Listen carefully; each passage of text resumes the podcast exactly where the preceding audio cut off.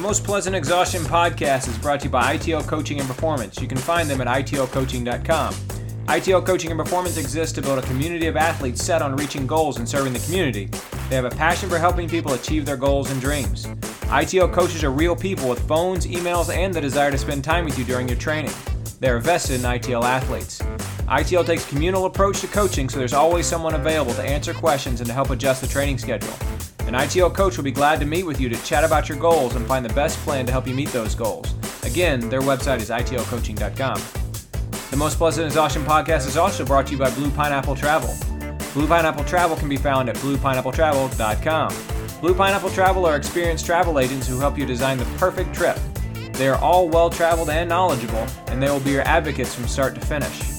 The agents at Blue Pineapple Travel love to help people plan their travel. Their goal is to match you with the trip that you want. Whether you're looking for relaxation or adventure, traveling solo or with a group, inside the US or abroad, they are there to match you to the trip for you. Blue Pineapple Travel will help you curate all of the travel information out there to create the exact vacation that you want. Again, their website is bluepineappletravel.com. And finally, the Most Pleasant Exhaustion podcast is brought to you by SlayRx. You can find them at www.slayrx.com. SlayRx is a sports nutrition company that makes products for athletes, team sports, and anyone that trains or works outdoors. SlayRx was founded by an endurance athlete and University of Georgia food scientist who was unhappy with the choices he was offered on course in long course triathlons. He started making his own mixes, and now you can enjoy those same mixes. SlayRx offers differing levels of electrolytes in their hydration products, and you can get them with or without calories. You can either take their online test at slayerx.com or you can be tested in their laboratory to determine the exact amount of liquid and electrolytes that you need to be consuming while racing. In addition to hydration products, SlayerX offers fueling products like their product Diesel, which is available with or without the optimal level of caffeine that is scientifically proven to legally enhance performance while limiting GI upset and diuretic impact. If you're looking for alternative gels, try SlayerX Spark Plug, a Pop Rocks like powder that combines the same electrolytes that are in their other products, encapsulated caffeine, and quickly absorbed carbohydrates. It comes in a plastic tube so it can be carried while running, and it will work to enhance and fuel your alertness, general happiness, and performance. Remember, tell them the Most Pleasant Exhaustion podcast sent you by using the coupon code PLEASANT2020 at checkout on their website, and you'll get 10% off anything you purchase there. That's SlayerX.com, Pleasant2020. Test, don't guess with SlayerX. Thanks to all of our sponsors for making the Most Pleasant Exhaustion podcast possible.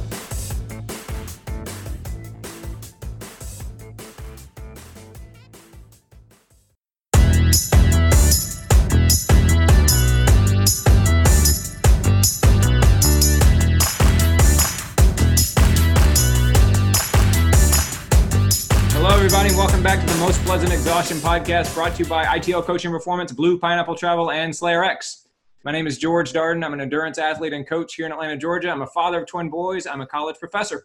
And I'm Patrick Andra. I'm also an endurance coach and athlete here in Atlanta. I'm somebody who likes to read smart things and talk to smart people. And I'm Michelle Frank. I am an endurance athlete here in Atlanta, Georgia. I work full time as a CPA, and I'm a mom to three girls. Right on. And we get to have a fun update about at least one of those three girls here coming up uh, towards the end of the podcast when we talk about things bringing us joy. But we'll get to that in due time.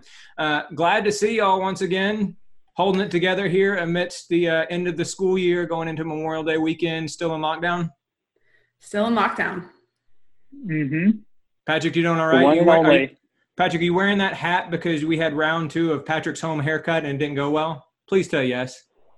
We could say that, or we could just say that they're encouraging talks to bring Major League Baseball back. Yeah. So glass half full, glass half empty, however you want to look at it. Right on, right on. For, for those of you who are listening on the podcast, not watching us on YouTube, Patrick is wearing an Atlanta Braves hat, which I appreciate your your um, your your your hope there, Patrick. Very good. Um, there was an article in the New York Times the other day about uh, college football and, and whether that's going to happen, and about how there's a little bit of conflict and disagreement between individual schools, the NCAA, and even the uh, governing bodies of the university systems of different schools. Um, so we'll see what ends Well, that.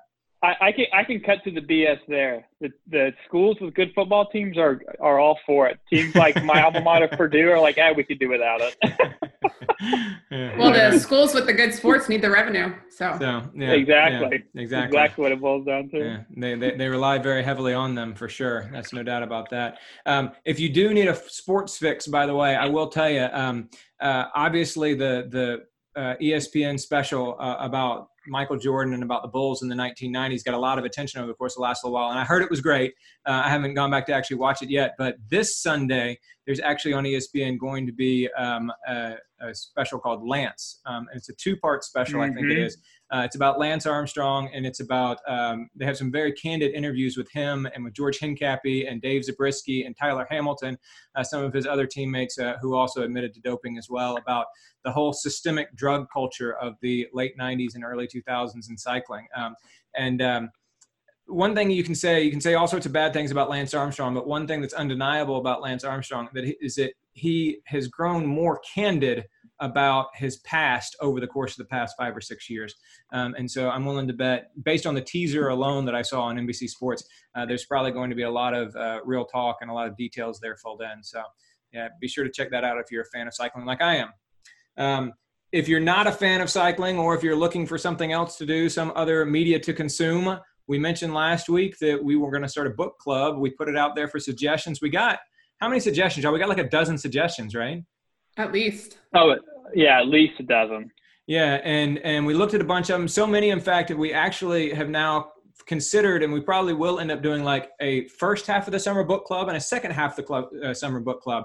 Uh, but we decided for our first book um, to read The Happy Runner Love the Process, Get Faster, Run Longer uh, by David and Megan Roche.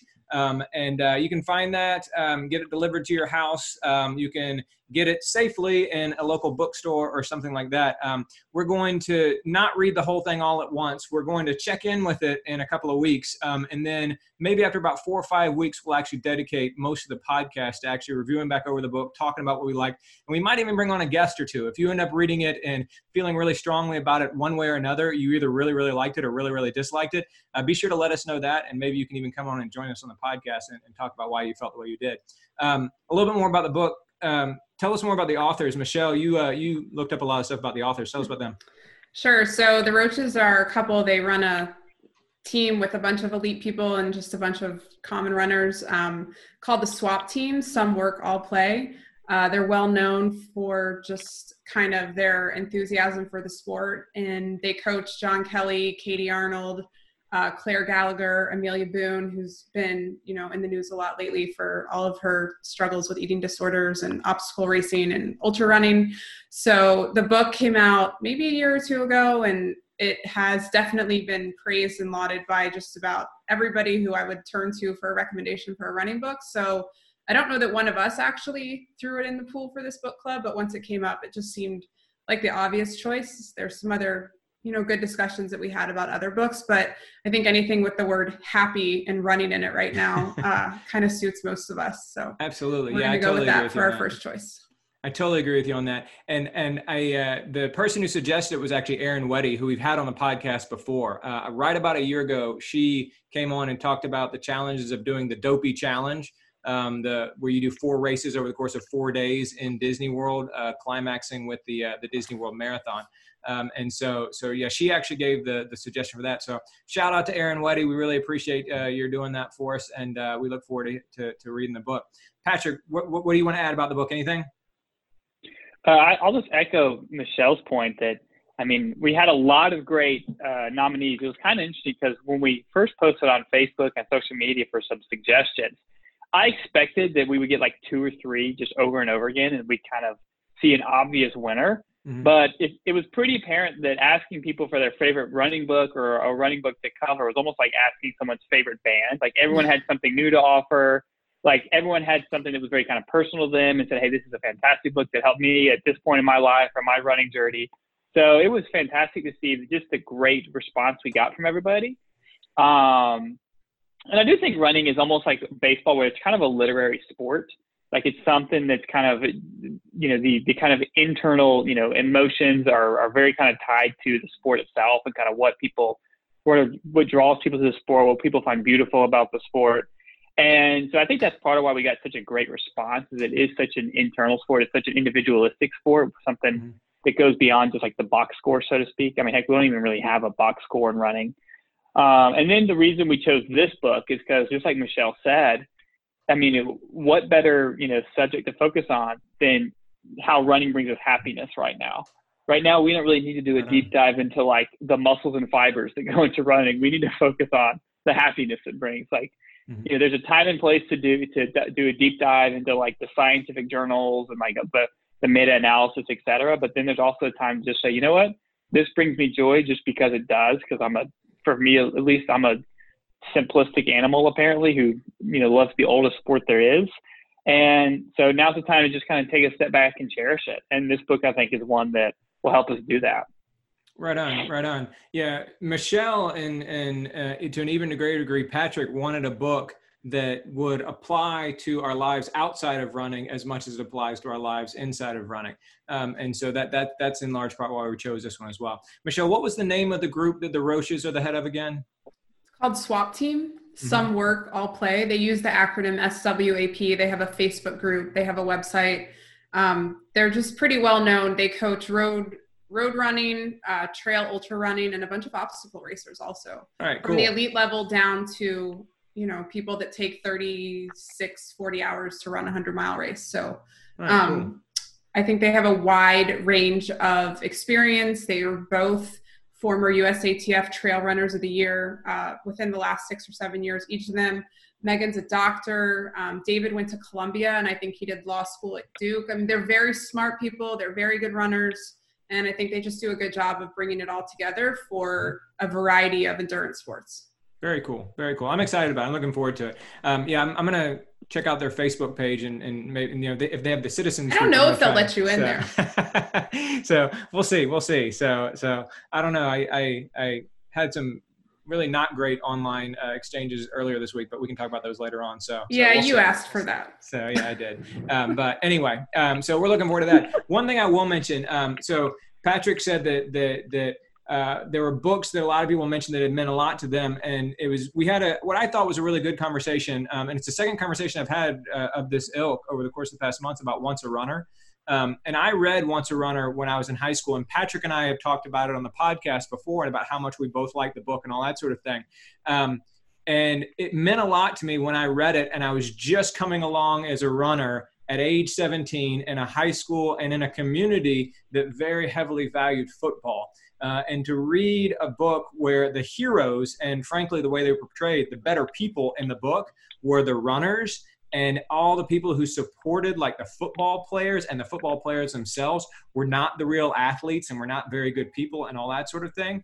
That was really important for me to read and i appreciated that. Um, um, that, that was something that i very much needed so. That was good for when you were 17 and you're a little bit older now. Exactly. So we wanted to dive into something a little bit more, you know, today. Exactly. And, that, and that's exactly the point that I was going to make is that I think it was really, really, really good for, for 17 year old George.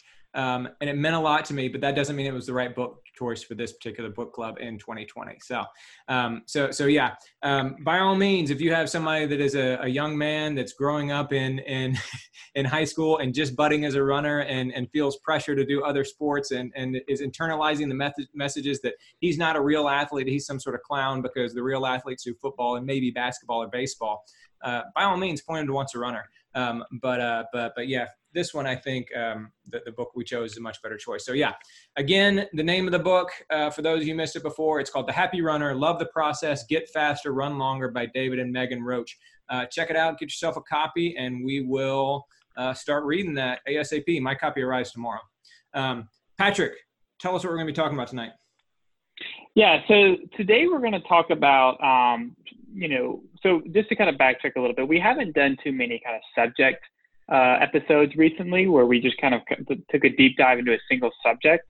Um, so today we wanted to kind of go over the, the topic or the subject of how to reframe or how to rethink uh, your training uh, in times of uncertainty, right? I mean, I would say most of the questions that I get right now as a coach, and even just as a runner, the questions I get from coworkers who are trying to figure out what to do with themselves as they're working from home or maybe have more free time than they want, is how do you approach running now that you don't have a race that you're training for specifically and you don't know when we can get back to racing? So we want to just talk through some options that people can kind of walk through or that people can kind of think about when they want to determine, okay, I don't have this driving force of a Boston Marathon, an Atlanta Marathon, or even a Peachtree Road race that says, hey, I'm eight weeks out from a race, I'm six weeks out from a race. So without that driving force, without that kind of end goal, how do you motivate yourself and how do you frame your your training and your running in a way that's productive and it keeps you running, that keeps you happy to kind of use the term from the book and keeps you engaged. Because really the number one philosophy that we have, you know, at ITL and out this podcast is consistency trumps intensity every time. I mean, the, the real goal for any runner, really the real goal for a coach when interacting with their runners is to increase their consistency. You know, we're not all, we don't always have great runs all the time, but as long as we are consistently running, consistently training, that trumps the highs and lows of someone who, you know, blows it out for a week or a month and then takes a long time off. So we just want to talk through how we each individually are kind of reframing our goals and reframing our approach so that, you know, it keeps us motivated and it gives us something to, you know, get us out the door and get us excited about running and, you know, allows us to set up running as a, a positive force in our life again. Now that we can't, as I said, use that race as a driving force. And so we just want to go through a few options that we've considered, go over some pros and cons to each option so that people can listen and say, you know what, you know, this is an approach that I can take.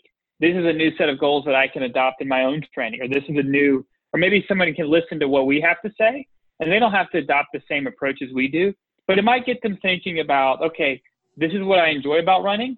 Here's the, the approach I want to take this summer while we are in this time of uncertainty. And if you just keep getting them um, moving, because that's the real goal here is just to always be moving and always be moving forward in your training and in your fitness. Right on, right on. So um, I think it, it, it's also because the three of us are doing three different things. so, yeah. so in, in, order to keep moving, in order to keep tra- training, the three of us have done three different things. And so, so Michelle, we've talked we've talked about what all three of us have done sort of briefly, but but we wanted to sort of formalize it, if you will, this time around. So, Michelle, we'll start with you. What did, what what did you decide to do, and and why did you decide to do it that way? Sure. So I decided to refocus um, and put something very specific on the calendar in a time trial format.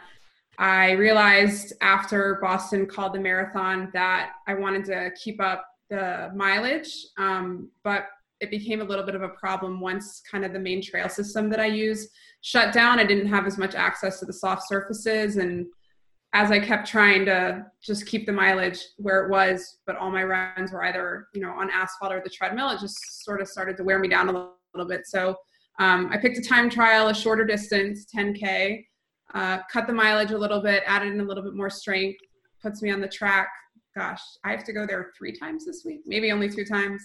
It's just different. So it changed it up for me and also gave me a point of reference from I'm going to start now, and 10 weeks from now, I'm going to run this distance um, at this location, and I can do it, you know, regardless of what the coronavirus situation is. So mm-hmm. um, I'm really happy to just have something defined and a defined training plan for this one race distance.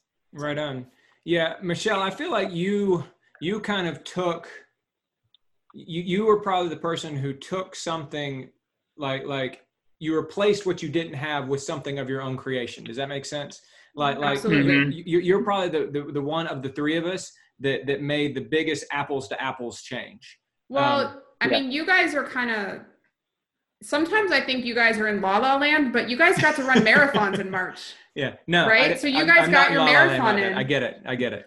Yeah. So you just do whatever you want because you got a, a, race in this year. I mean, mm-hmm. I haven't raced a marathon since December 2018. So yeah if this is what it looks like now, um, I also wanted something that would be sort of a lead in to marathon training over the summer. If Boston does happen in September, I'm going to maintain my, it's not happening in September, but just in case it does, mm-hmm. I wanted something to get me to a point where, you know, I could use what I'm doing in this 10K buildup and it wouldn't take away from the marathon build if I have mm-hmm. to go into that over the summer. So, um, I didn't yeah, love no, the five mile cut down yesterday. 20, how many laps did I run around the track? 20 laps. I, I, in preparation for your 25 lap race around the track. Yeah, that makes perfect yeah, sense. Yeah, I really, I liked my ignorance is bliss uh, approach, but um, so, yeah. you know, it's, it's, yeah. Uh, Michelle, had you run a 10K around the track before? I've never, I mean, he made me do a five mile cut down yesterday. It wasn't terribly fast, but it was just, it was so boring and long. So um, the, the, the reason why I made you do that, Michelle, uh, and the reason why the reason why I made you that, the reason why I put that on your schedule um, is because we all know that George doesn't make Michelle do anything. Um, but but the reason why I put that on your schedule is because I remember very clearly doing those runs when I was in high school or in college, Mhm. and then and then doing a 10k on the track and calling back to those runs. Um, running running around a 10k around the track is it's just a different animal as we talked about before because you never really get that break of turning a corner or going slightly down a hill or something else like that and so so you, you need a little bit of a taste of what that's like Yeah, Um, I thought a few times yesterday, you know, three and a half miles, four miles, like I could just stop. I could pause my watch and restart. You'd have no idea. but I just kept going because I figure when it comes to the time trial, I'm not going to stop and start. No, but no. It seemed like a lot of laps around the track. Yeah. Mhm. yeah So- it is It seems like it because it is. Yeah. Right. yeah 25 laps around the track's a long way to go but but i, I think you're going to do great um, you know I, Yeah. I i um I, I don't take for granted the fact that I got to race. Uh, I, I, I appreciate that very, very much that, that on March 8th, I was able to, to squeeze in a race before everything just, I mean, literally shut down a week later. Um, the race that I was able to run is the race that everybody pointed at and said, well, LA got to do it. And so, so I, so I do get that. And I think that that puts, puts Patrick and me in a very different place from, from, from where you and a lot of other people are. Um, I saw, you know, you and I, I think, um, were in a conversation, um, uh, Michelle, I don't know if you if you weighed in on the conversation, but it was on the Fast Women Facebook page that both you and I are members on. Um, and the uh, a woman basically said on there, I was preparing for Boston, and then Boston didn't happen. And I just kind of kept on running, kept doing long runs. She said, "Now I kind of really feel like I'm breaking down here." What well, should I yeah. I mean, there's a reason Yeah. why the marathon build is, you know, I mean, some people could probably get away with eight to 10 weeks, but 12 Mm-hmm. to 16 weeks, Yeah, then you have to peak and kind of take a step back. So, but it, but it was, it was yeah. it was it was interesting because you know and I, I commented on there I said I said you have to remember that when you take a recovery at the end of uh, after a race you're not just recovering from the race you're recovering from the entire build right. um, and Right. and this particular runner and I totally get where she's coming from she didn't feel as if she could take a recovery period because she didn't get to have her big climactic race and I said I said go to a time trial this weekend you know do a drop taper this week go do a time trial this weekend and then and then take your recovery and and let all these things that are starting to bother you and and and the mental breakdown you're experiencing you know take that time recover and then start building up for a race that will hopefully happen you know sometime later on in the calendar but um I also yeah think we're seeing a lot of distance runners go for maybe a shorter distance. I know McKirdy trained has Mm-hmm. a virtual mile. I know Northern Arizona Elite. I mean, the times were nothing to write home about, but they all went out and did a 5K time trial last week, and you were able to follow that on social media. So Mhm. You can go bust out that one mile, you know, 5K time trial type of thing every few weeks and it's not going to wear you down. But if you keep on going 20 22 you know three miles three hour runs every single week like you're in the middle of a marathon build i mean i don't think anybody should be doing that now because there's really no marathon happening anytime soon. So um I yeah it was a good approach for me. I mean i think hopefully it works out. And and And, so and I think go ahead, the, Patrick. One of the points that you were hitting on too, with with your approach and the approach of the you know Northern Arizona Elite Club, is now's the time to try something different, Mhm. right? A lot of us get on a schedule where it's like, all right, I want to do Boston in the spring, I want to do a fall marathon, and you kind of just get into the rhythm where you're like, all right, I do a marathon every year, or I do an Ironman every year, or a half Ironman every year. But now's a chance to be like, you know what? I ran a mile in in high school and I want to beat that, or I want to see if I can match that in, in some way, or I just want to try something totally different, like a 10K on a track, something like that. So that's certainly one approach to say, hey, I can't recreate a marathon or recreate a half marathon or kind of my standard approach. So the heck with it, let's do something entirely new. Yeah, no, I'm with it. So we're we're not the only people doing these things. Um, uh, very notably, thinking about like shifting out one thing for another. Uh, there's an ultra runner that we've talked about on the podcast for named Zach Bitter. Um, Zach Bitter uh, last year, you'll recall, set a new 100 mile record. Um, he ran 11 and a half hours basically for 100 miles, and he did it on an indoor track uh, in Wisconsin or in Minnesota, I think it was. Good gosh. Oh yeah, no, incredible, right? So we talked about him before. So Zach Bitter was originally set up this fall to actually do what was called Ultra London, and Ultra London is a race where you do a 100 mile race, and it's also around a track. So speaking of a lot of laps around a track, that would be 400 laps around the track. Um, and and of course he was, or be more than that, I guess, because you need that those extra eight eight meters per mile.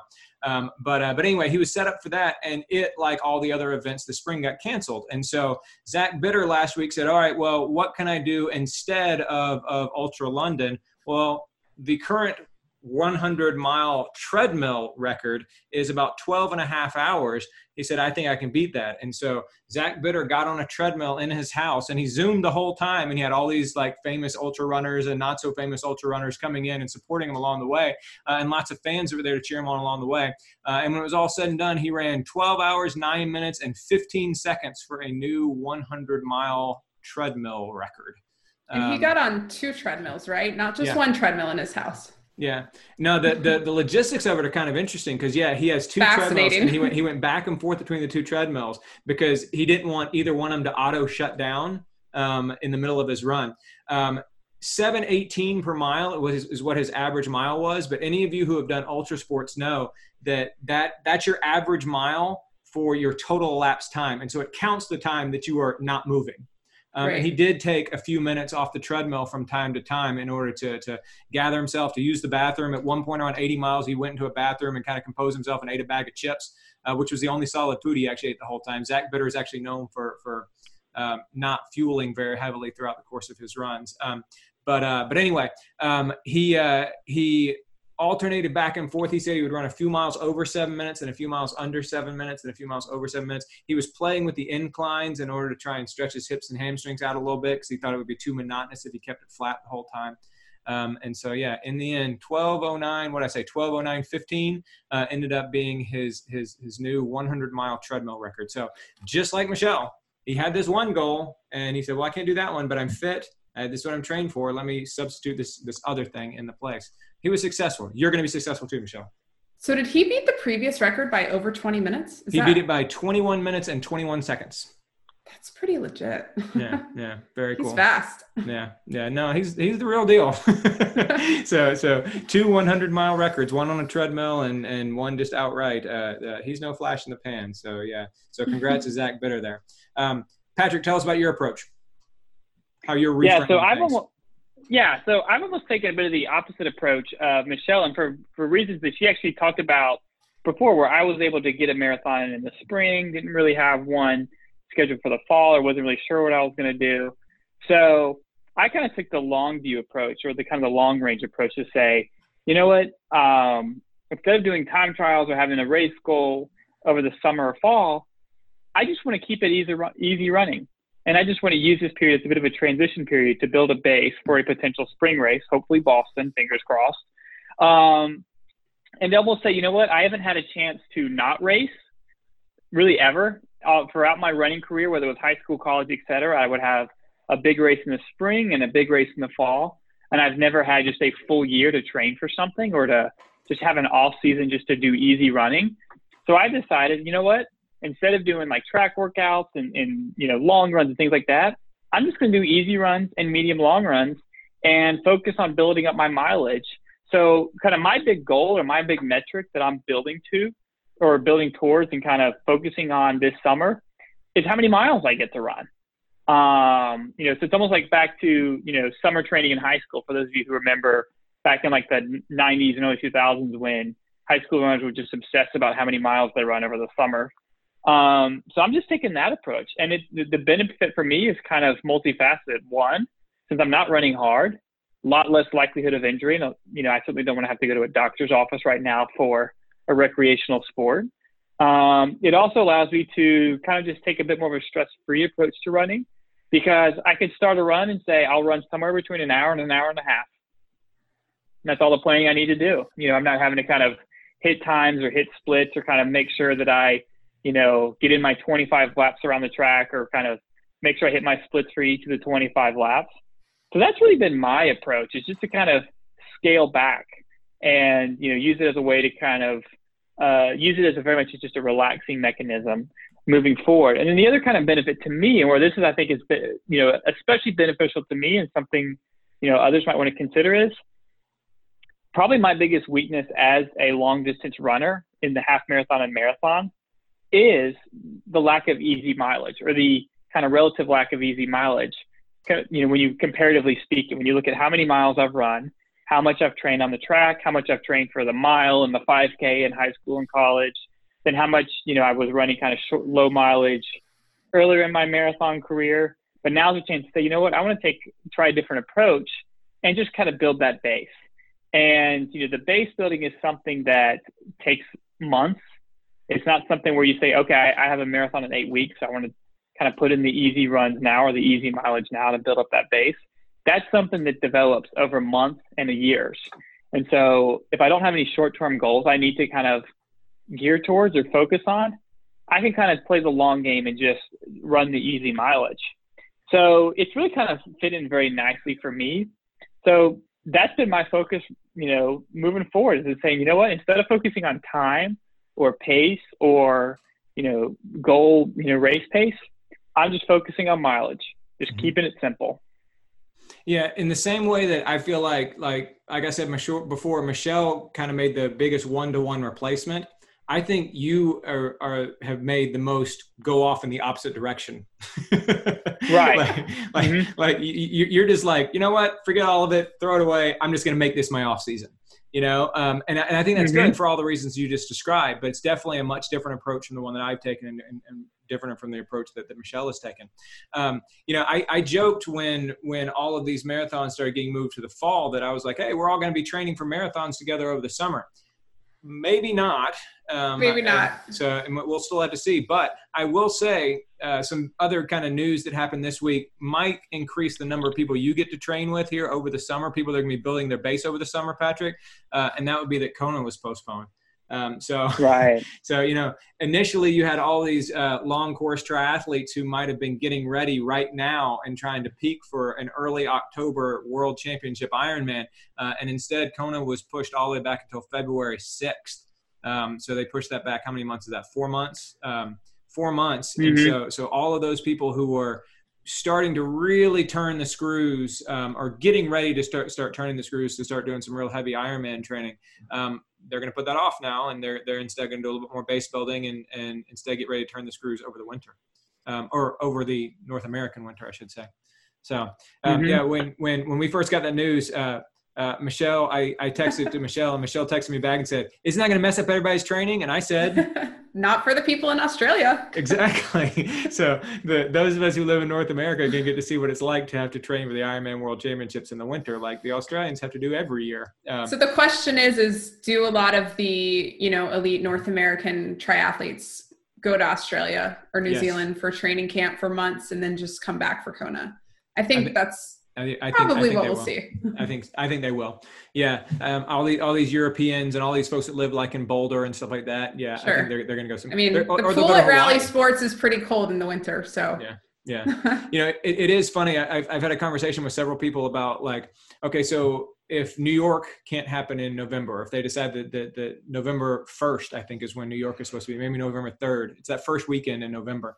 Um, uh, if if New York can't happen that first weekend in November, um, will they you know will they postpone it? And I was like, well, they, they can't postpone it to March because it's still too cold in New York in March. There's still potentially right. snow on the ground in March and that sort of thing. So, you know, uh, same thing kind of for Berlin. I would imagine, even though I've never spent any winters in Berlin, I'm not sure.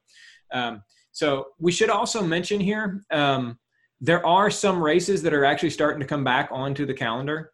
Um, you know, we, we, we talk about how there's there's the racing is uncertain, but there's at least two races that we know of that, that are coming on the calendar here in the next couple of weeks. One of them's local. I actually got an email um, today um, from uh, Dirty Spokes, um, which is a race management company in the Southeast. Um, and I've done a couple of their trail races before, and they have a trail race the weekend of uh, July or June 6th. Um, and so it's a 9.1 or 4.5 mile race. Um, and they sent an email out last week basically saying, we plan to go forward with this race. And they sent out one this week that said, okay, we're planning to go forward with the race, but here is the 20 different things that we plan to be doing, or actually the what 13 different things that we plan to be doing.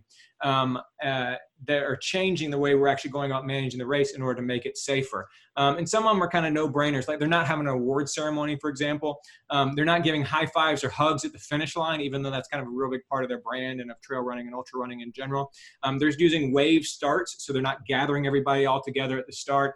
Uh, they're encouraging people to do face masks. They're they're um, trying to enforce social distancing both in the big open field uh, where the start is and of course uh, all the check-in they're opening check-in early so and so that people can won't all kind of rush in at the same time um, and be all crowded together and all that sort of thing um, so they're not selling any merchandise on the race day they have hand sanitizer all uh, all sorts of things like that um, and so so yeah they're doing all sorts of other things um, they also another race that's gotten a lot of attention that, that's going back is one of the Spartan races in uh, Jacksonville. Michelle, tell us about that one. Yeah, so Spartan came out and basically said that they were going to start their races again down in Florida. Um, they, you know, interviewed the director, and he was quoted as basically saying, "If you're too afraid to live a Spartan life due to a virus, then you're already dead we have procedures in place to make a Spartan event safer than going grocery shopping, going to Starbucks, or going in an elevator. So it's a pretty bold statement from a race director. Um, they plan to have about 4,000 people at the event.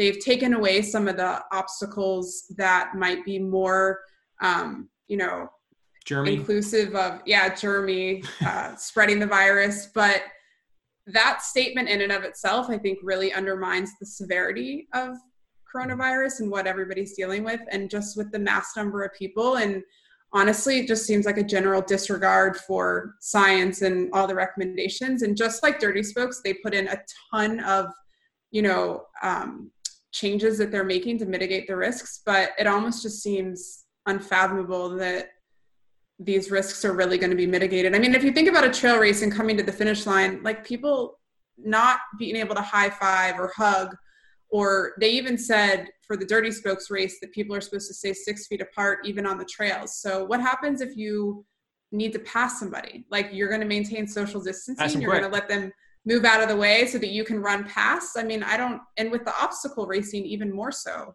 mm-hmm. um, people just topple one another on those races so mm-hmm. i won't be signing up for a spartan race but it'll be interesting to see how it goes i mean i think these race directors intentions are in the right place. People want to get back on a starting line. People want the camaraderie. People want to be with other people. I just think they're taking a pretty big risk to be the first ones back out there.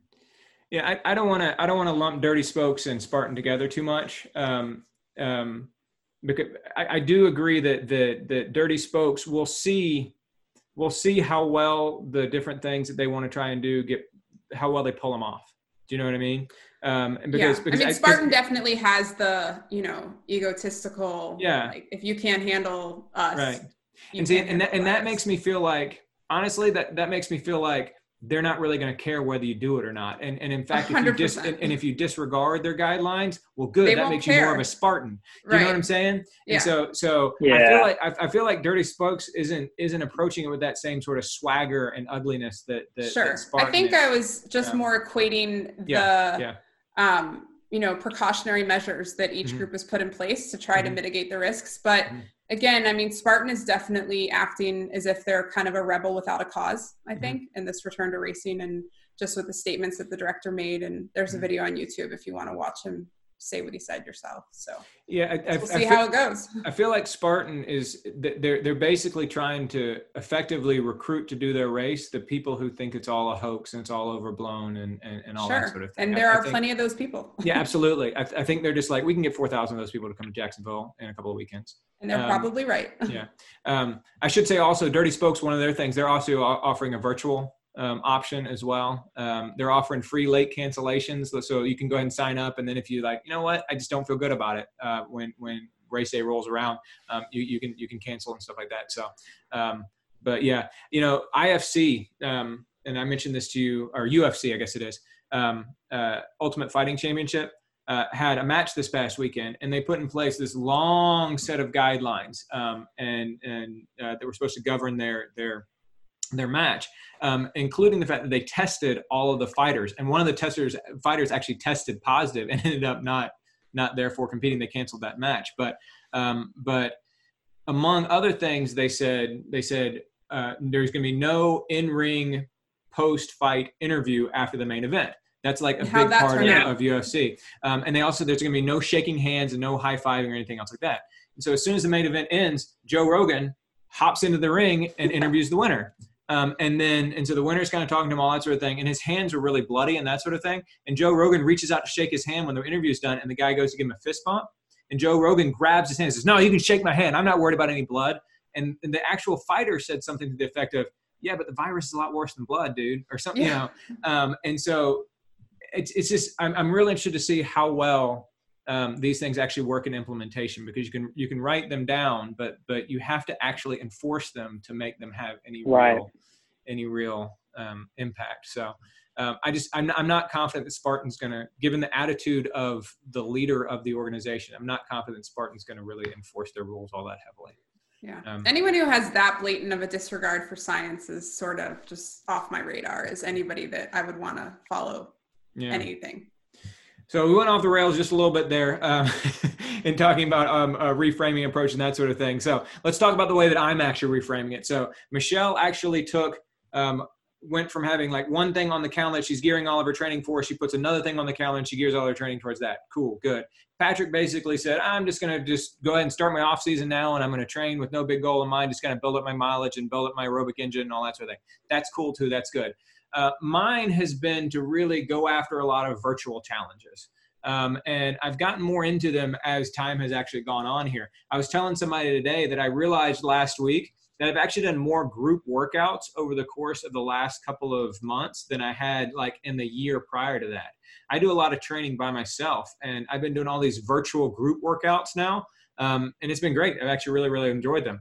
Um, right now, I'm in the midst of doing a tour of Sufferlandria, which is a nine-day uh, uh, virtual cycling event that's uh, put on by the Sufferfest. They normally put it on, and they do put it on in February as a fundraiser for the Davis Phinney Foundation, which supports Parkinson's research. Um, but I wasn't able to do it then because I was a month out from marathon, so I'm doing it now alongside a couple of guys that I know from my Blue Ridge Relay team. Um, today we did stage. Let's see, we started on Sunday. Uh, Sunday, Monday, Tuesday, Wednesday. So today I did stage four, and then I'll go through Memorial Day. Memorial Day will be the last day, and so the, the hardest day, the Queen stage, will be on Memorial Day. Um, and then as soon as that's over, starting on Memorial Day and going for 15 weeks until Labor Day is the Coast to Coast Cycling Challenge, which I mentioned last week on the podcast. Um, 15 weeks, 105 days to ride as much as you can, and virtually you'll be put on a map on I 40 going from Wilmington, North Carolina towards Barstow, California. Uh, you can stop in, I think, Knoxville, Tennessee. You can stop in Oklahoma City. You can stop in Albuquerque, which is where I plan to stop after 1,875 miles. Um, or you can go all the way to Barstow, California, which is 2,400 miles. Um, the if you want to be on my convoy, if you want to be on my team, I mentioned this last week. Let me know. We're currently How many third- people are on that convoy this week so 17 people are on that convoy, and that's not big enough yet because we're still smaller than the Peloton singles group. Wow. So, so sad. the Pelotons, it's not that sad. The Peloton single group is currently larger than us. That's okay. Um, we uh, Wait, you mean like a group of single people, uh, like that use the Peloton app, or yes, am I mishearing that, that? that's that. Uh, I'm, I'm presuming that's what the Peloton singles group is. Yeah. Is That's that group set up is like a dating group, like a dating app, but I don't Peloton? know. I don't know. They're about to be set up as a second largest team in the Coast to Coast Cycling Challenge Ooh. behind So- Team Road Trip. So how many trip? more people do we need to get you on George's So, team? Uh, we basically need to double the size of it. So I, no big I, deal. I well, we can do it. We can do it. So, so folks, if you are planning to ride a bike this summer, sign up for the Coast to Coast Virtual Cycling Challenge here. Get on Team Road Trip here and and and help us get across the United States, and of course, beat the Peloton singles group. Um, so, so that's another thing I'm doing, but that, but that kind of motivates me and, and gets me on the bike and, and helps me connect with other people, which again has been a big part of, of this whole thing for me. Um, virtual RAAM is going to be this summer, which we talked a little bit about. The uh, Race Across America for the first time is going to be virtual, and it's going to be on FulGaz, which is a cycling online cycling platform that I really really like a lot. Don't forget to tune in for our podcast in a week or two about all the great virtual cycling platforms that we've been reviewing over the course of the last little while here. Um, but virtual RAAM, virtual Race Across America, starts on uh, June 16th, like it normally would, and it's going to go through uh, June, June 28th, so 12 days of virtual RAAM. Um, and you get to race 3,000 miles across the country um, if you want to. uh, over the course of that 12 days, or you could do 900 miles across the country. Um, and they basically give you a route, and they just say um, you have to do if you're doing all race across America, you have to do these 150 rides in order. So ride one, ride two, ride three, and, you, and it just as long as it takes you to get through all of these virtual rides, once you do it through with all of them, you're finished with virtual RAAM, and that's your time, and that goes onto the, the, the results board. Um, but then they also have, and they've never had this before, um, but they're able to do this because it's virtual, um, a 12 day challenge where you do one route a day for 12 days. Um, and the routes are about an hour a piece, basically. And so I'm going to do that for 12 days, um, be a part of Virtual RAAM, the first ever virtual race across America. Um, I'm probably going to do a Knights of Sufferlandria challenge in late July, which would involve doing 10 Sufferfest workouts in a single day. I'm going to let that set in for you, for Michelle, for just a second. Are you ever going to run again?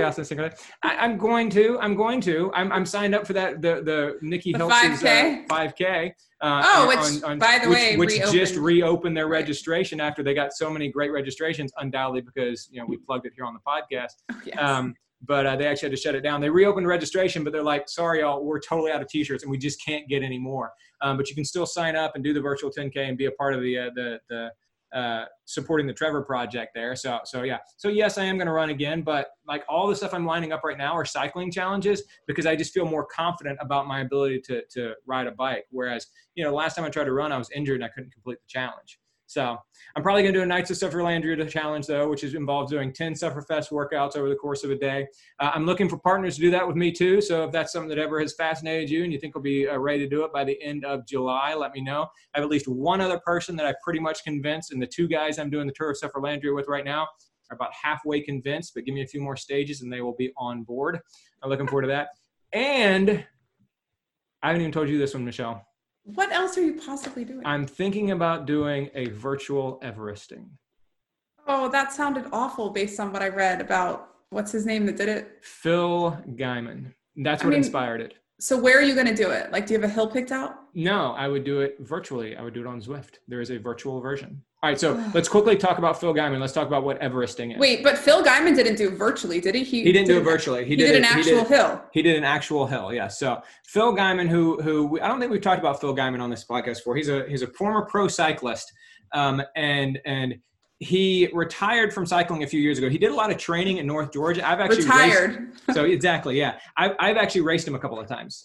Um, one of the real funny things about about cycling is that um, every now and then a pro will just show up at a group ride or will just show up at the local road race and just annihilate the field. Um, and so I've actually been in a couple of races with Phil Gaimon before because you know I signed up for this Georgia Cup road race expecting to be me and a bunch of other dudes from the Metro Atlanta area, and fricking pro cyclist Phil Gaimon shows up and just murders the field. Which um, means you can't win it, and you're very upset. Oh no, no, not well. Okay, yeah, maybe um, back then, but but I think my being upset about not having a chance to beat a pro was offset by I get to race against a pro, you know, which is sure. not something you really get to do in a lot of sports. But anyway, um, so Phil Gaimon retired a few years ago, and he took it on himself after he retired to start going around and taking back the Strava segments that different people had uh, set KOMs on that were dodgy. Um, so either the people were, were doping themselves, were actually using performance enhancing drugs, or they had done it like on e-bikes or something else like that. And he said, all right, I'm a pro cyclist. I have all this time on my hand. I'm a strong guy. I'm going to go out and I'm going to start taking back all of these KOMs from all of these people that, that have uh, gotten them improperly on Strava. Um, and so he ended up getting a lot of followers that were following along with him doing it. And so he ended up pointing at the worst retirement ever and he created a hashtag and all that sort of thing. And then he said, All right, I'm going to try and raise $100,000 for this charity called No Kid Hungry, um, which feeds kids, uh, uh, hungry kids in the United States. Um, and, uh, and I'm going to try and do that. So, sort of along these same lines, he decided last week that he was going to do this Everesting challenge. Now, what Everesting means is that you basically, over the course of a single workout, um, and it would usually obviously be a very long workout, but over the course of a single day or a single workout or a single race, single challenge, you get the elevation gain of Mount Everest, Everest which is 29,029 feet, um, which is just short of 9,000 meters, right? Um, and and so basically, what you have to do is you have to go up and down a hill in order to do that. Um, and if you go up a long, gradual hill, you're not going to be able to do it because you don't get enough elevation gain. So you have to go up a, a hill that's steep enough that that you will actually amass a lot of elevation gain, but yet it's it's not so steep that it's going to completely wipe you out before you're able to get 29,029 feet, right? Um, and so Phil Gaimon, Gaimon went out and did it on the Mountain Gate Ridge Road, um, which is a little bit over a half mile. um, uh, it's about 11%. He would get about uh, about 450 feet or about 146 meters each time he went up. Right.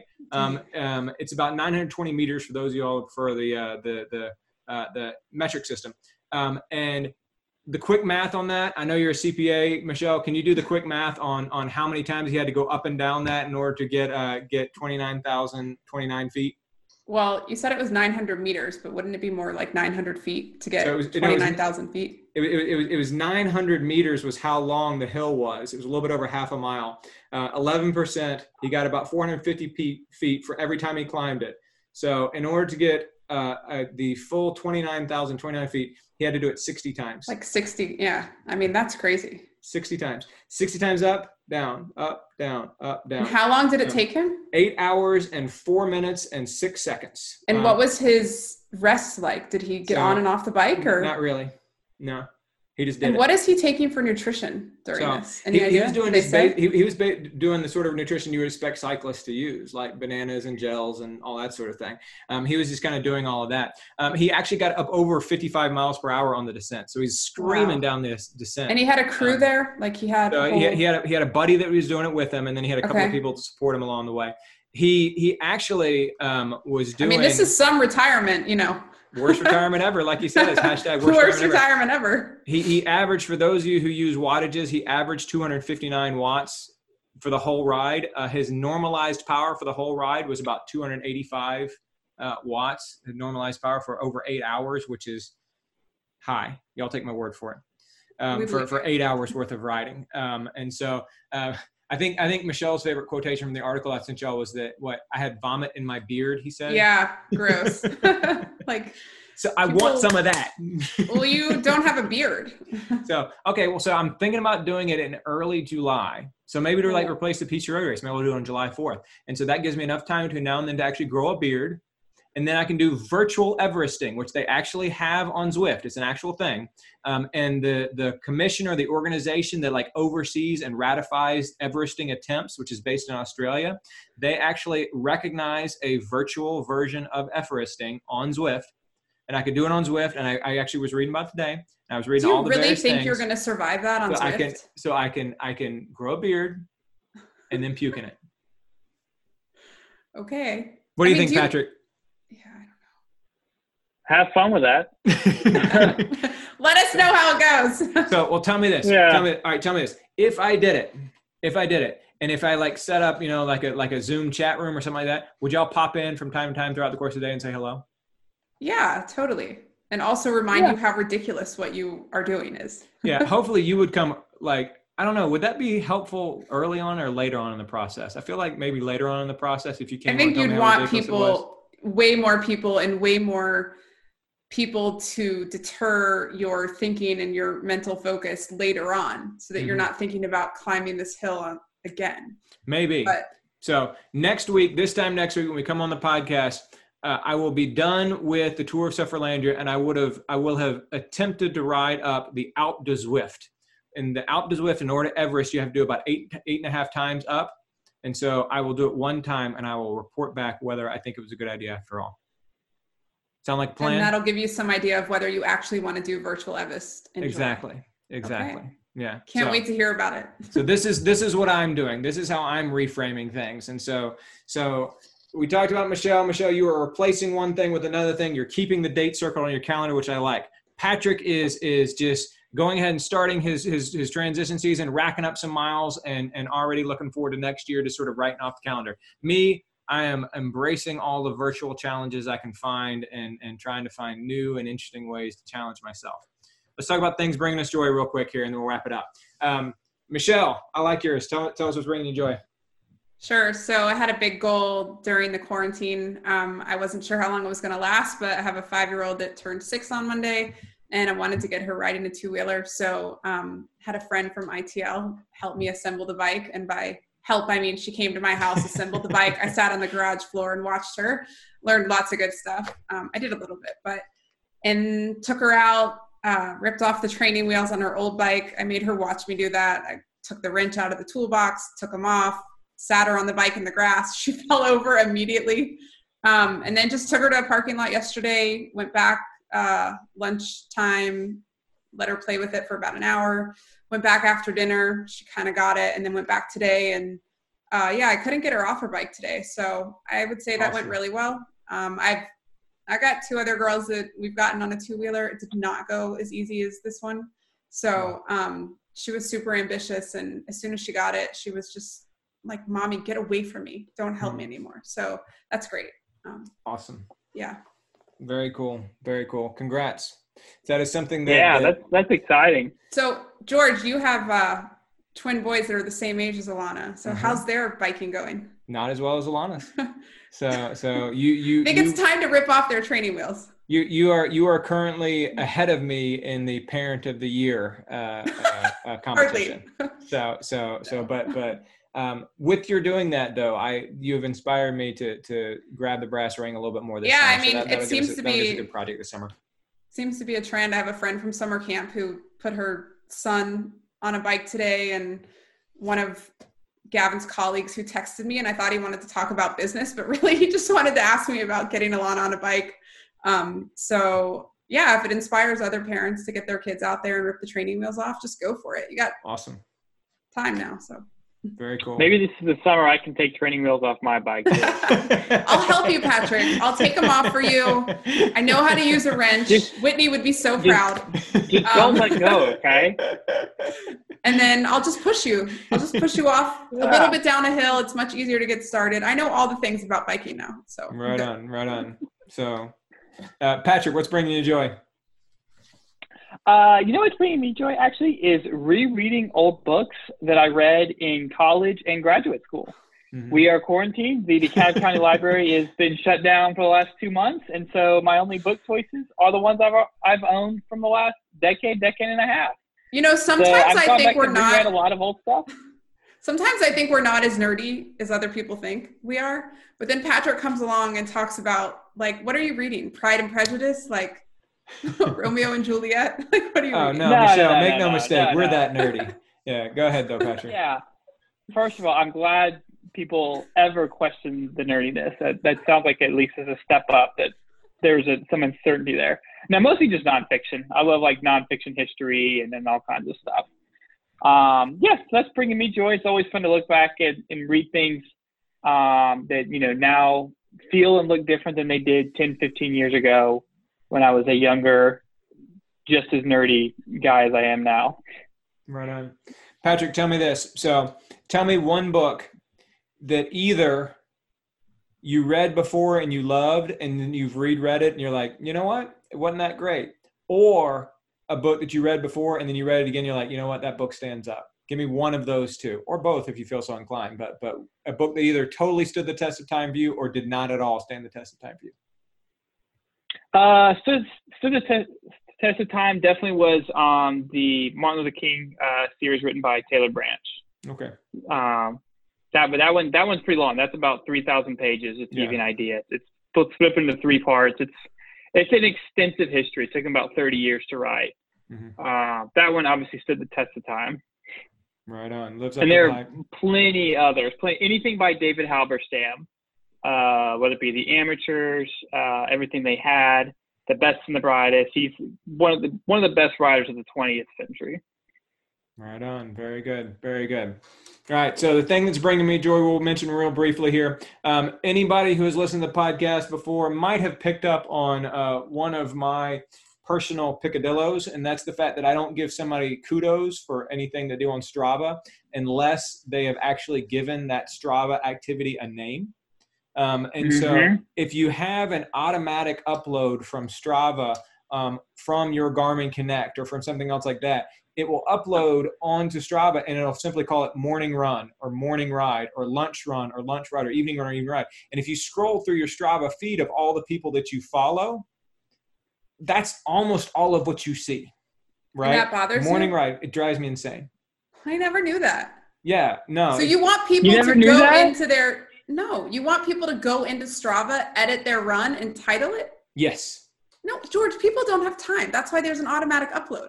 It is it is so good that you said that because that segues directly into what's bringing me joy. So I have always said that I won't give kudos to the, to, the, to those. So so now there is a new service called bandok.com, and that's www.bandok.com, bandok.com, and you can go there and you sign up for a free account, and it connects with your Strava account, and then it will automatically replace whatever lame automatic name is there. And so if it's morning activity, morning ride, lunch run, evening activity, something else like that, it automatically replaces it with a snazzy new name. So what's an example of what would it replace? morning Abandon the search for truth, settle for a good fantasy. and it just Look, comes I got up a with few multiple- good years left. If I want a Chips Ahoy, I'm having it. Waffles are just awesome bread. Fulfill the prophecy, build a legacy, Okay. manifest destiny. We didn't talk I about it love a that good much, nap. but Sometimes it's the only thing getting me out of bed in the morning. all right, George, we get it. Whole Here's damn another planet George, wanted a piece of me. will These are that, money. Will that still work with the changes that happened this week with So, Strava? so we'll see. Now, now we don't want to get too deep into the changes that happened with Strava. no, we there's always- definitely. you we- guys can check out George's comments on the DC Rainmaker article if you want to see George get deep with DC Rainmaker. no, no, we don't get deep. We just disagree a little bit. But, um, Little bit. but, but, but uh, Strava did change the way they're doing things this week. They're they're they're throwing more towards their subscribers. They're only going to have one subscription level, um, and you have to subscribe for a measly five dollars a month. Um, if you want full access to their leaderboards and their route builders and their matched runs and a lot of the things they've been offering for free over the course of the past several years. Um, and so I was already a Strava subscriber. Um, I don't have a problem with Strava actually trying to become a profitable company at all. Um, they did, as DC Rainmaker pointed out, kind of mess up the app developers of the 44,000 different apps that, that, that integrate with Strava because they didn't give enough grace period. They basically should have given them more of a heads up. I mean, I they agree. basically pulled the rug from underneath 44,000 people who which which control which I, which which, which I can Strava. appreciate, which which I think is a legit complaint. Um, but that being said, um, they will have some time to pivot, and I'm sure that they probably will, and I'm, I'm sure that, that they'll come around because Strava has become a pretty central part of the endurance sporting community, not just in the United States but around the world. Um, and so so yeah, we'll have to see whether Bandok will still be able to integrate with Strava. I'm sure that they will because most of the changes had to do with leaderboards, um, and so since Bandok is just naming your runs um, and naming your rides and naming your weight sessions and all that sort of thing, I'm sure they won't have any problems. So I'm going to do it. means, go to bandok.com. You should do it. I'm And you go will get bad decisions make good stories. That's so true. I used to think I'm indecisive, but now I'm not sure.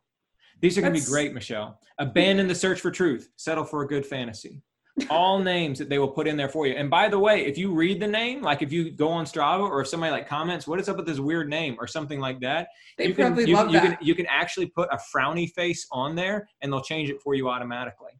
oh, man. And if you feel like, you know what, these names aren't all that great, I could give better names. They actually have a repository where their subscribers can upload new names and they use the new names for everybody. You are way hype about this. I'm I'm psyched. I'm psyched. So Tour of Sufferlandria comes with all of its own name, ride names, and all that sort of thing. And so so obviously I'm not able to use this, but I'm I'm actually excited to do just some sort of run of the mill activity next week and have Bandok come in and give me a snazzy new route name. With that, everybody go out and sign up. Thanks for joining us, Michelle. Thanks for joining us, Patrick. Always enjoy it. Michelle, nothing to say. You don't always enjoy it.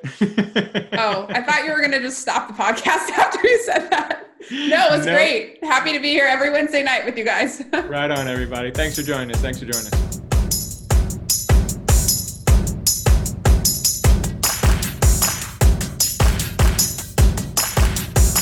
That'll do it for another edition of the Most Pleasant Exhaustion podcast. We appreciate you joining us. You can find us on Facebook at facebook.com slash pleasant podcast. You can find us on Twitter at Pleasant Podcast. You can find us on Instagram, Most Pleasant Exhaustion. And you can always download our podcast from Stitcher, SoundCloud, Apple Podcasts, or Spotify.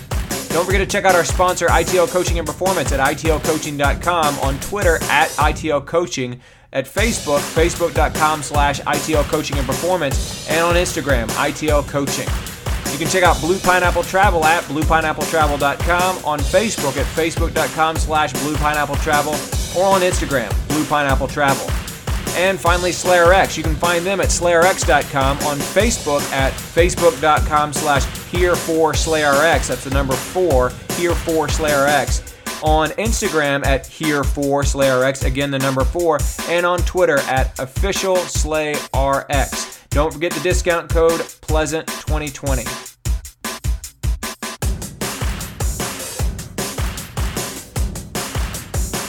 On behalf of Patrick Ollinger and Michelle Frank, this is George Darden. We appreciate you joining us on the Most Pleasant Exhaustion podcast.